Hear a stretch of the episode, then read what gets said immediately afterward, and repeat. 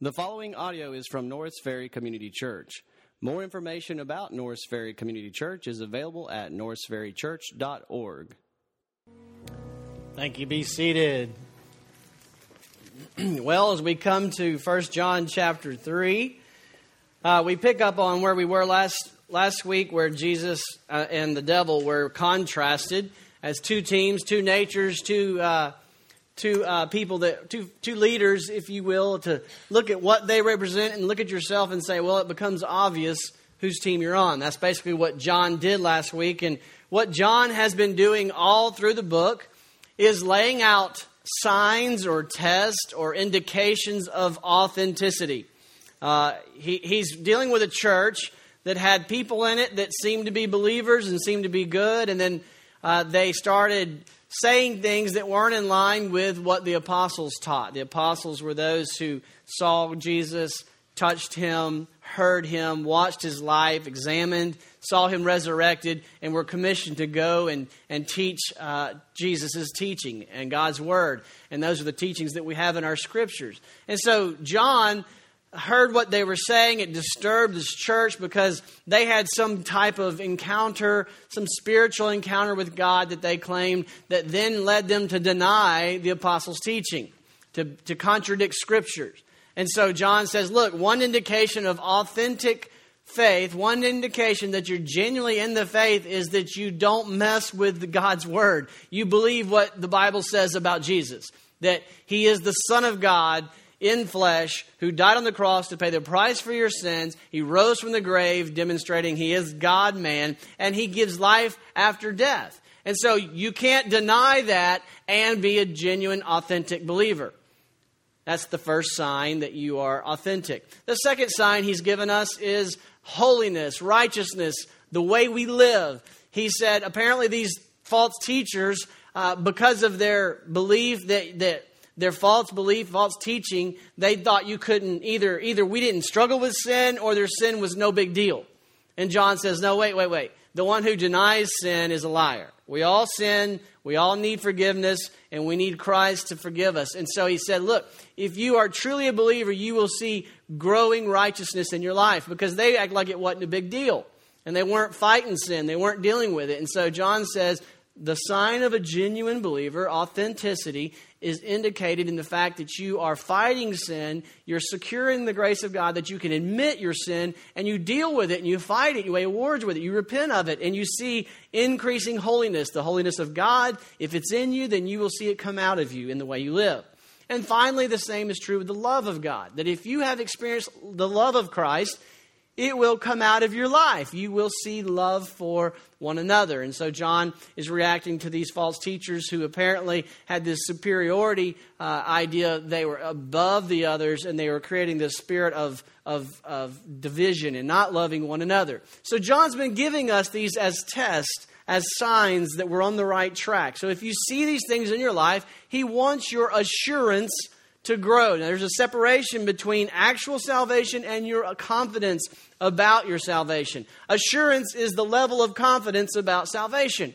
John wants you to have assurance, to, be, to know that you know, to, have, to be strong in, in your assurance. And so, how do you do this? Well, you look for these indications of authenticity in your life. And so, John's been doing that. And today he focuses on this idea of love being one of those indications of authenticity. And so, John last week said Jesus and the devil are their ways are clear. Look at your life and who are you practicing with? Are you practicing to get better at righteousness, to get better at holiness? Well, that's what Jesus is all about. So if that's your practice, then that's whose team you're probably on. If you're practicing to deceive and to scheme and to lie and to sin and get away with it, then that's what the devil does. And so that's likely whose team you're on. Very black and white is what he says to us. Well, at that point, you may be thinking, well, I mean, isn't that a little harsh to say I'm of the devil? That's kind of blunt. And he says, well, let's give you a, an example. And so today he's going to contrast, instead of Christ and the devil, he's going to contrast Christ with Cain. And so we're going to look at the life of Cain and the life of Christ, and it's going to help us look at our lives and say, Am I more like Cain or am I more like Christ? And so let me just summarize. John Stott summarizes this passage well, and I want to just give it up front so we know where we're going, and then we'll look at it together and see what God has inspired John to teach us this morning. John Stott says about this passage Hatred characterizes the world. The world's prototype is Cain. It, it, the hatred of Cain originates in the devil, issues in murder, and is evidence of spiritual death. Let me read that again. Hatred characterizes the world, whose prototype is Cain. It originates in the devil, issues in murder, and is evidence of spiritual death. Love characterizes the church, whose prototype is Christ. It originates in God, issues in self sacrifice, and is evidence of eternal life. Very clear separation and very clear of what he's doing. So, in this passage, we're going to see the hatred of Cain is evidence of spiritual death in Cain. In contrast, the love of Christ is evidence of spiritual life. But in particular, what we're going to see here, the hatred and the love is not just generic and general. What John does is he says, in particular, it's the attitude towards the church. Attitude towards those in the church. So let's look at what he says. And let me ask the Lord to help us this morning. Lord, I pray that you will make clear your word to us today and that you will move powerfully in our hearts. I pray that we all will place ourselves, including me, that we will all place ourselves under the teaching of your word and give you authority to speak truth into our life, for your way is truth, and in the truth you set us free. And it's in Christ's name we pray. Amen. All right, so we're going to look at Cain, and then we're going to look at Christ and see what John does with it. And first, we look at Cain in verses 11 through 13. John says, For this is the message which you've heard from the beginning, that we should love one another. Not as Cain, who was of the evil one and slew his brother. And for what reason did he slay him? Because his Cain's, because Cain's deeds were evil and his brother Abel, Abel's deeds were righteous.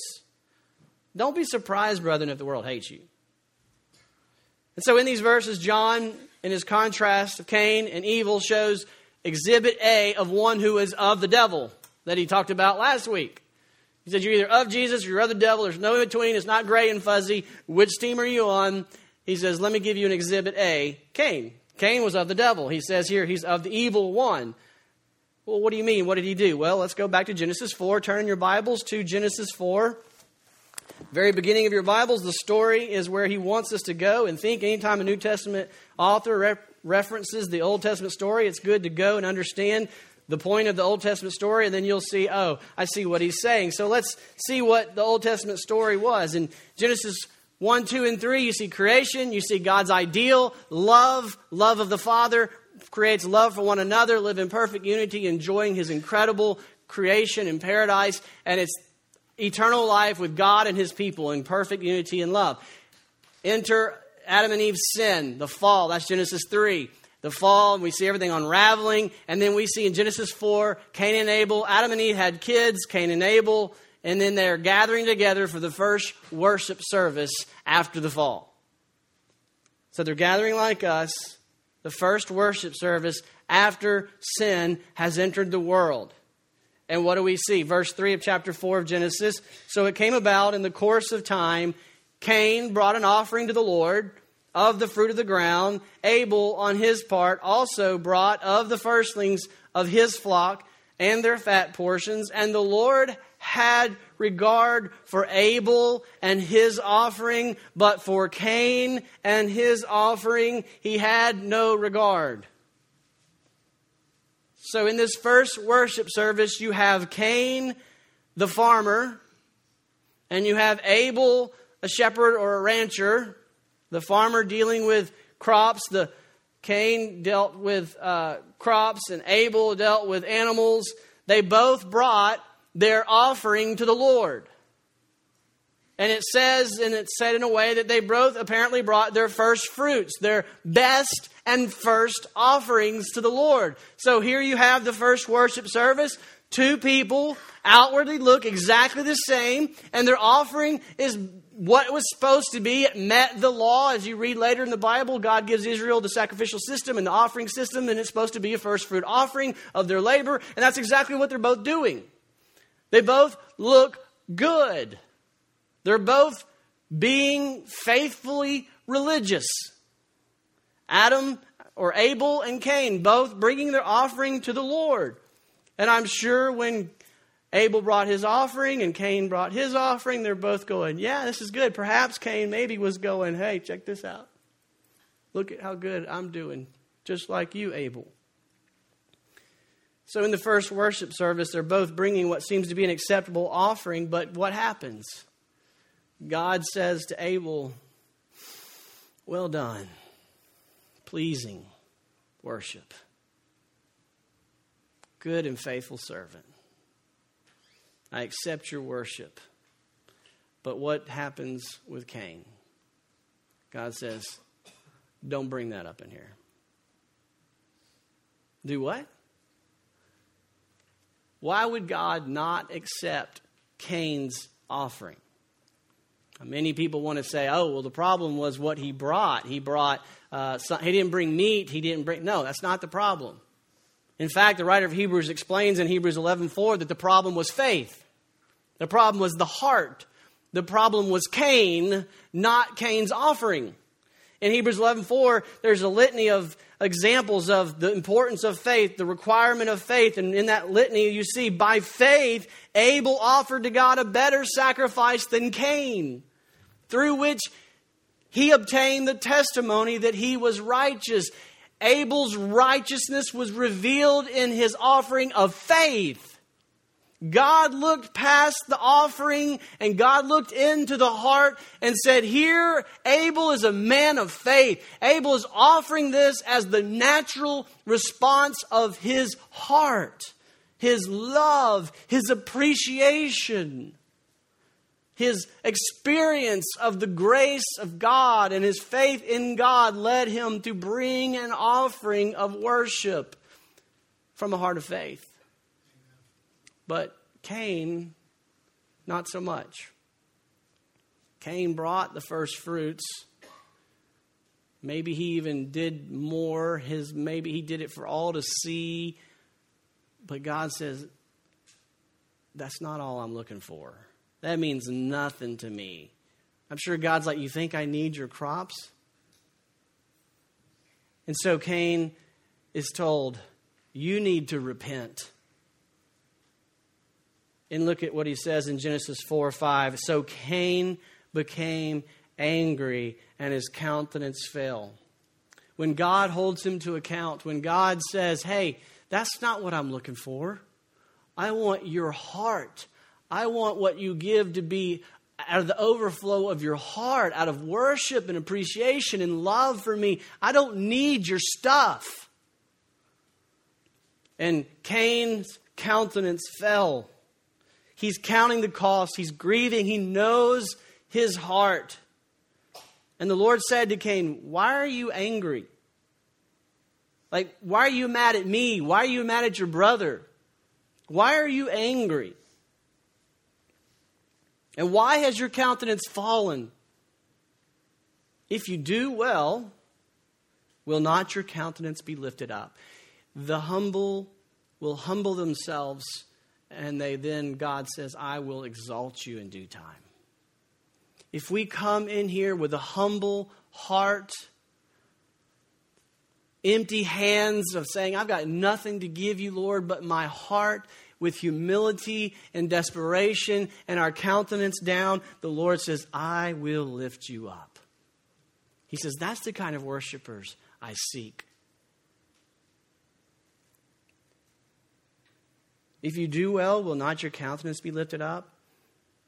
But if you do not do well, sin is crouching at the door.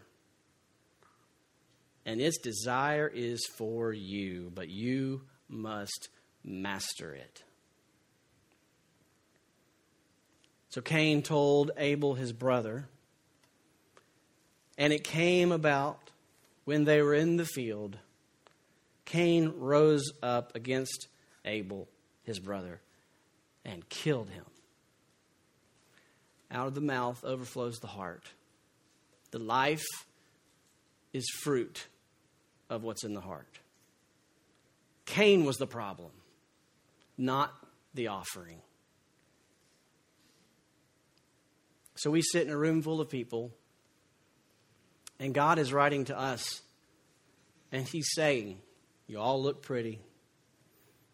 You all come up in here to worship. You sing the same songs. Perhaps you all put something in the offering basket. But He's saying to all of us today, I want you. I want your heart. And the songs and the offerings are only fruit of a heart that experiences the love of Jesus Christ. So when we say, Well, I'm not of the devil, are you of Cain? Are you here today playing games? What is your attitude this morning as you came to worship? In Cain and Abel, we see they both presented offerings, but Cain was a real good counterfeit.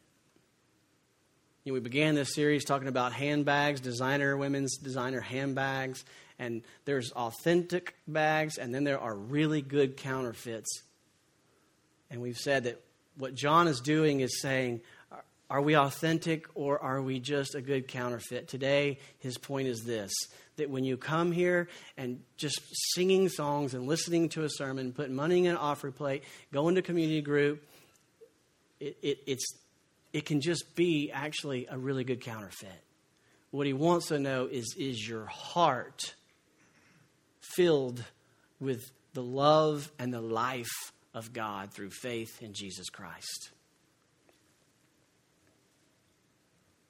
John says in chapter 3, verse 11, that we should love one another, not as Cain, who was of the evil one and slew his brother. And for what reason did he slay him? But because Cain's deeds were evil and his brothers were righteous. Do not be surprised, brethren, if the world hates you. So John says Cain was of the devil, killed his brother because his own deeds were evil, and as a result, he hated his brother he resented his brother who did what? All he did was worship the Lord. And, and Cain hated him. And Cain killed him. And John says, Listen, church, believers, authentic believers, don't be surprised when the world hates you. Because it reveals their hatred of your Lord. You know, sometimes people will ask me, oh, is it hard being a pastor? And I hear them ask Dana, I'm sure it's isolating to be a pastor's wife. And I'll hear them kind of kid with my kids, is it hard being a preacher's kid? And yeah, I mean, it can be isolating, but it's no different for any of us. That any of us, when we stand for Christ, we are all Christ's children. We are all God's kids. And it puts us in a place that the world is looking at us. They hold us to a higher standard. They're just looking for a reason to say, aha, I got you. And they, they, there's, there's an aspect that they hate us. For what? For loving the Lord, for worshiping Him.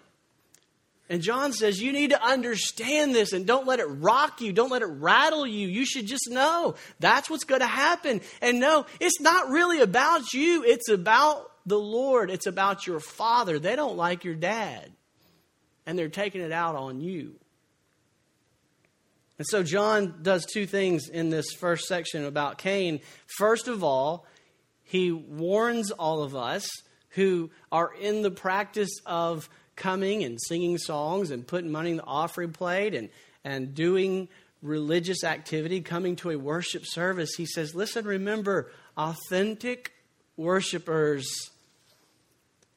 worship Him from the heart. And the songs and the offerings and the giving is all just a fruit of a genuine heart that has the love of God in them. But many of us need to ask ourselves Am I here just because my spouse wants me to be here? Am I here just to keep the peace at home? Am I here just to keep my parents off my back? Or are you here? You know, why do kids go crazy in college? So many of them just, just go, we just, what went wrong in college? Tragically, so many of the times, what's going on in college is the first time that you get to see what they really think. It's the first time you get to see what's really in their heart because they're not having to please their parents. They're not having to keep their parents off their back. And so we go to college and we think, oh, what did we do wrong? It's called seeing the ugliness that's in our heart. And then we have to choose our own way. Am I going to worship the Lord sincerely with my own heart? Tragically, many people move from college to marriage and they know enough they want a good wife or a good husband, and they marry a good woman or a good man, and then they go to worship for to please their spouse. God says, I want your sincere, heartfelt worship. I don't just want your stuff. So, are you worshiping like Cain or like Abel? Again, Stott says hatred characterizes the world, whose prototype is Cain. It originates in the devil, it issues in murder, and is evidence of spiritual death. Next, we look at Christ. Look at verses 14 through 18. And here's what John writes He says, We know that we have passed out of death into life because we love the brethren. He who does not love abides in death. Everyone who hates his brother is a murderer, and you know that no murderer has eternal life abiding in him. But we know love by this, that he laid down his life for us, that we ought to lay down our lives for the brethren. But whoever has the world's goods and sees his brother in need and closes his heart against him, how does the love of God abide in him? Little children, let us not love with word or with tongue, but in deed and in truth. And so John points to Christ to make this point that he states in verse 14. We know this. Here's how you know if you've passed out of death into life if we love the brethren. So there's life and there's death. There's hatred, which reveals spiritual death. There's love, that which reveals spiritual life. And so he says, listen, if you want to know if you've been born again, born of God, born of the Spirit of God, if you're in the love of Christ, you will see the love of Christ in you. And that's the teaching all throughout the Word of God. Love reveals whether you're in Christ or not. I want you to finish these sentences. Number one, to keep you awake as our air conditioners are broken. And number two, to see that this is what the Bible teaches. The fruit of the Spirit is. Very good. Let's try it again. The fruit of the Spirit is. Okay, that's going to be the answer for all of them. All right, Galatians 5 6. For in Christ Jesus neither for in Christ Jesus neither circumcision or, or uncircumcision. In other words, it's not about religion. Neither circumcision or uncircumcision means anything but faith working through. Very good. Paul says in 1 Corinthians 13 2, without I am nothing. He's going through all the gifts of the Spirit. And he says, Man, I got all this is great, but without love, I am nothing. In Corinthians 13 13, he says, Now faith, hope, and love abide these three. But the greatest of these is the greatest of faith and hope and love. He says, The greatest of those is love. That sounds mushy, doesn't it? That sounds kind of like, wait a minute, surely you mean the greatest of those is faith, because without faith you can't have love. He says, well, that's my point. Without the, without faith and hope, he says, you have no love, but the greatest of these is love. John's saying that if we see Christ if we see Christ's love for the church in us, it is evidence that we have experienced the love of Christ by faith. That's how you know if you've experienced eternal life. That's how you know if you're not in death anymore. It's because you see the love of Christ coming out of your life. In John for, what he says in verse 14, part 2, about being a murderer, he, he says, Everyone who hates his brother is a murderer, and you know that no murderer has eternal life abiding in him. He's not saying that someone who committed murder can't have eternal life. He's just putting out two types of people the one who is filled with hatred and anger and rage. He says, even if he doesn't commit murder, he's a murderer. The love of God's not in him. That's not characteristic of the person who is in Christ. Is your life filled with hatred, resentment, and anger, but you're in here worshiping? He says, Really? You're going to claim to be filled with the love of God, and that's what your life is characterized by? John doesn't let us play games. John says, if you come in here and give me money and sing songs, that's nothing if you're not filled with the love of Christ.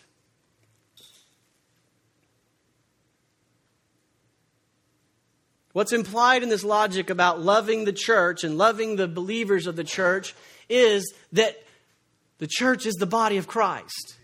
Now, when Saul was persecuting Christians, he wasn't persecuting a building. He wasn't persecuting a ministry. He was persecuting people who claimed to have faith in Christ. They were the church. And Jesus came to him and said, Saul, Saul, why are you persecuting me? If you don't love the church, how can you say you love Jesus? The church is the body of Jesus. The very definition of the church is they've experienced Christ. They are in Christ. They are the body of Christ. So, John is forcing us to be honest.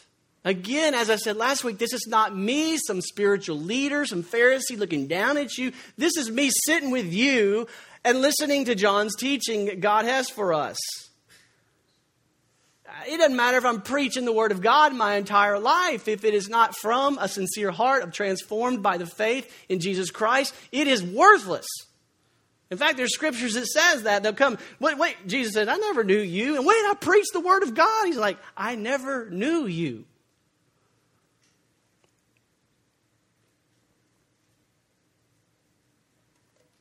At this point, you may be thinking, well, I don't hate Christians. I don't murder Christians. I don't persecute the church. John says, well, let's, let's look at this in verse 16. We know love by this. Here's the measure. Let's get a little more specific. It says generic love, love the church. Do you love the church? Yeah, I love the church. Well, let's, let's get a little more specific. Verse 16, we know love by this. Christ laid his life down for us we ought to lay our lives down for the brethren. Okay? That's denial, self denial, self sacrifice. Even to the point of death. And you go, well, I mean, I don't know.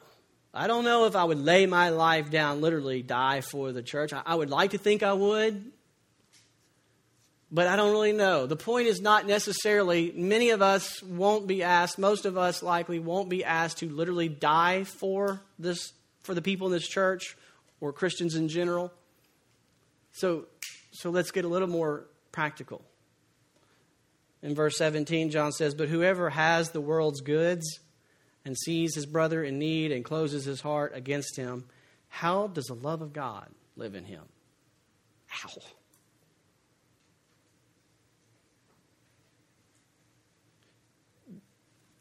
Do you see the, the love of God, the forgiveness and sacrifice of Jesus Christ producing within you self denial and sacrifice for the body of Christ?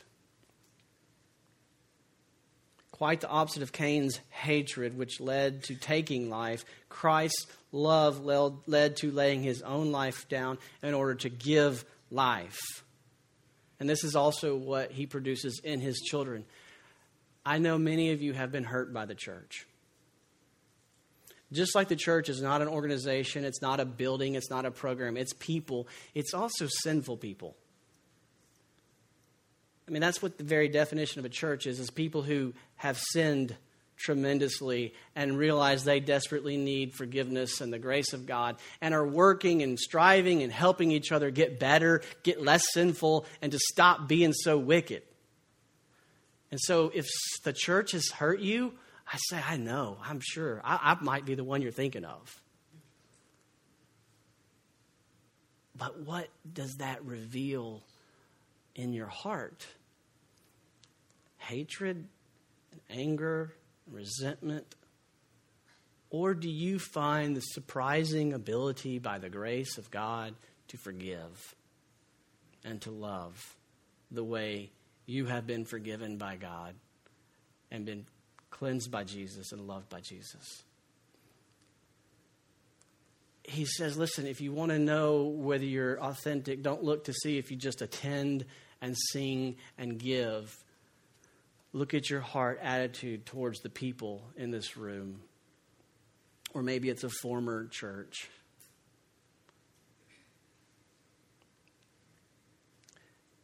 I think what's helpful is to think about it this way Has God done something in your life through Christ that He creates within you a desire to be with others who have experienced that? To know them well enough to know their pains, their hurts, their sorrows, their financial needs, their physical needs, their emotional needs, their spiritual needs. That you connect, you know, you care, you love, you want to meet. When you hear someone has need of, they just need a friend, are you willing to say, hey, let's go grab coffee? Let's talk. Tell me what's going on in your life. Let's read a book. There's a bookshelf full of books here to say, hey, let's grab this book on that issue. Let's read through it together. Let's talk together. Self denial, sacrificing your time, your energy, your emotions is hard work. We don't have a bunch of ministries that we do and a bunch of programs because if we're doing that, we don't have time for all that. And we don't have the energy for a bunch of other stuff. If you're pouring your life into people's hurts and needs, there's plenty of work to be done there. And it's hard, it's costly, it's exhausting. Perhaps you need to give forgiveness.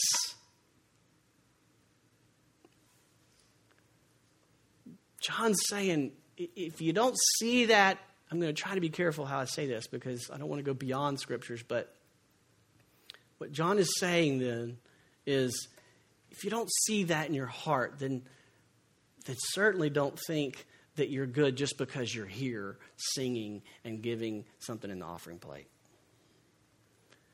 He's saying, What's going on in your heart if you don't love the church and the people, is what he means when he talks about the church.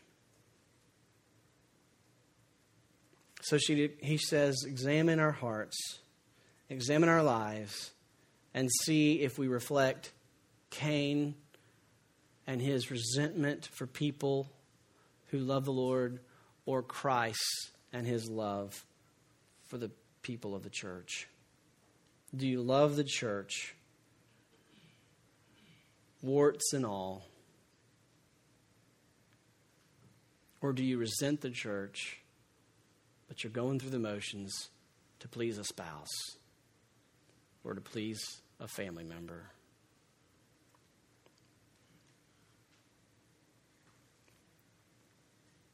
If you find in your heart that lack of the love of Christ produced producing love for the church in your heart, repent today. Let him raise your countenance sin is crouching at the door. You must master it by faith in Christ. Let's pray. Lord, your word is hard. It is truth, and it is good, and there is great joy and freedom in the truth. And we have to sit under your word and let it examine our hearts. Let your spirit reveal what's going on in our hearts so that we don't play games and go down a bad road. Lord, we don't want to be caught off guard or surprised. We want to know for sure that when we meet you, you're going to say, Well done, good and faithful servant. Enjoy your inheritance. And may we not point to preaching of sermons or ministry service, leading a community group, putting money in an offering plate, singing songs, faithful attendance. May we not point to those things as our hope, or the grounds, I should say. May we not point to those things as the grounds of our hope in Christ. May we point to those things as evidence from a genuine heart of worship, a genuine heart that has has been transformed by the grace of God, that has been given spiritual life, that has been born again by faith in Jesus Christ. And I pray, Lord, that we will have two responses this morning. If we find uh, counterfeit worship in our hearts, that we will repent and trust in Jesus Christ and let it be real today. Ask Jesus to, tr- to forgive you of your sins and experience renewal this morning, right now. And for those who have experienced forgiveness and truly worship you, may we be strengthened and not rattled by the fact that the world will hate us, that people will, will resent us and be uh, angry and mean toward us just because they hate you, Lord. Help us in this climate that we live in to be strong, bold, courageous, loving believers. As we sing these songs, work in our hearts. It's in Christ's name we pray. Amen. Thank you for listening to audio from Norris Ferry Community Church, located in Shreveport, Louisiana. Feel free to make copies of this message to give to others, but please do not charge for these copies or alter the content in any way without permission. For more information about Norris Ferry Community Church, please visit us online at norrisferrychurch.org.